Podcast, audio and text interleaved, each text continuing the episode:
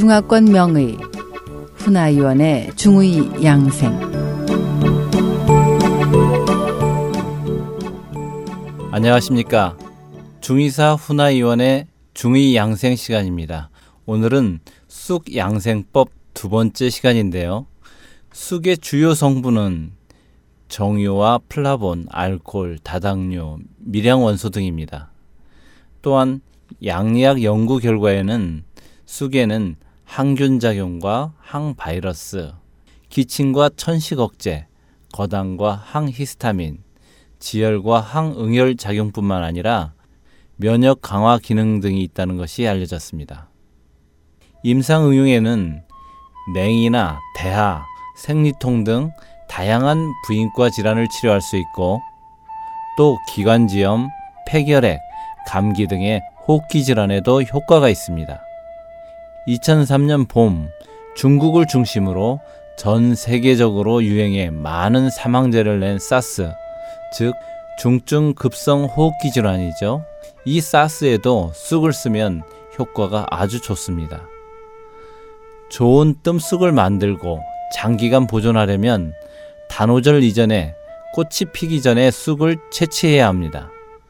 산간에 야생 쑥을 골라서 줄기가 높고 크며 잎이 두껍고 긴 것을 채취합니다. 줄기와 가지, 말라 죽은 잎은 버리고 물로 잘 씻어서 햇볕에 말립니다. 그런 후에 잎만 취해서 대나무 바구니에 넣어두었다가 차를 만드는 것처럼 물로 인 다음에 돌절구에 찧어서 키로 쳐서 거친 잡질들을 제거하는데요. 이렇게 반복적으로 채로 쳐서 찌꺼기를 모두 제거하면 회백색의 솜처럼 부드러운 섬유만 남게 되는데 이것을 뜸쑥인 애용이라고 합니다. 이 시즌은 쑥을 쓰려면은 모름지기 오래된 것을 써야 한다고 했습니다. 만약 생쑥으로 뜸을 뜨면 기맥이 상할 수 있지요. 그래서 맹자는 7년 된 병에 3년 된 쑥을 구한다 라고 한 것입니다. 다만 장기간 보존하려면 방습과 방충에 주의해야 합니다. 뜸쑥으로 뜸을 뜨는 방법에는 크게 집적구와 간적구로 나뉘는데요. 집적구란 맨살에 직접 쑥을 올려놓고 불을 붙이는 것을 말하고요. 간적구란 쑥과 살 그 중간에 다른 재료를 올려놓는 것을 말합니다. 그러므로 직접구를 사용할 때는 좋은 뜸쑥을 써야 합니다.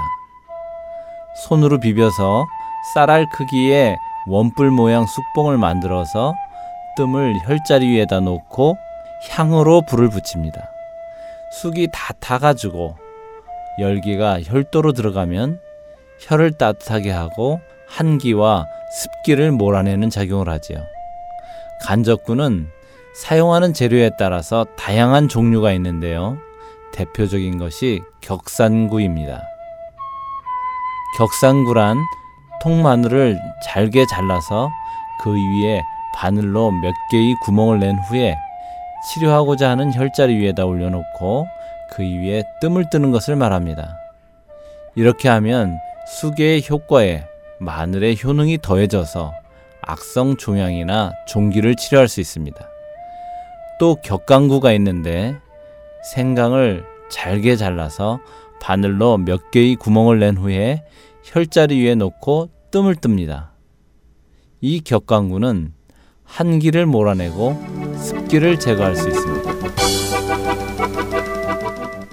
SH 청취자 여러분, 안녕히 계십시오. 다음 이 시간에 다시 찾아뵙겠습니다.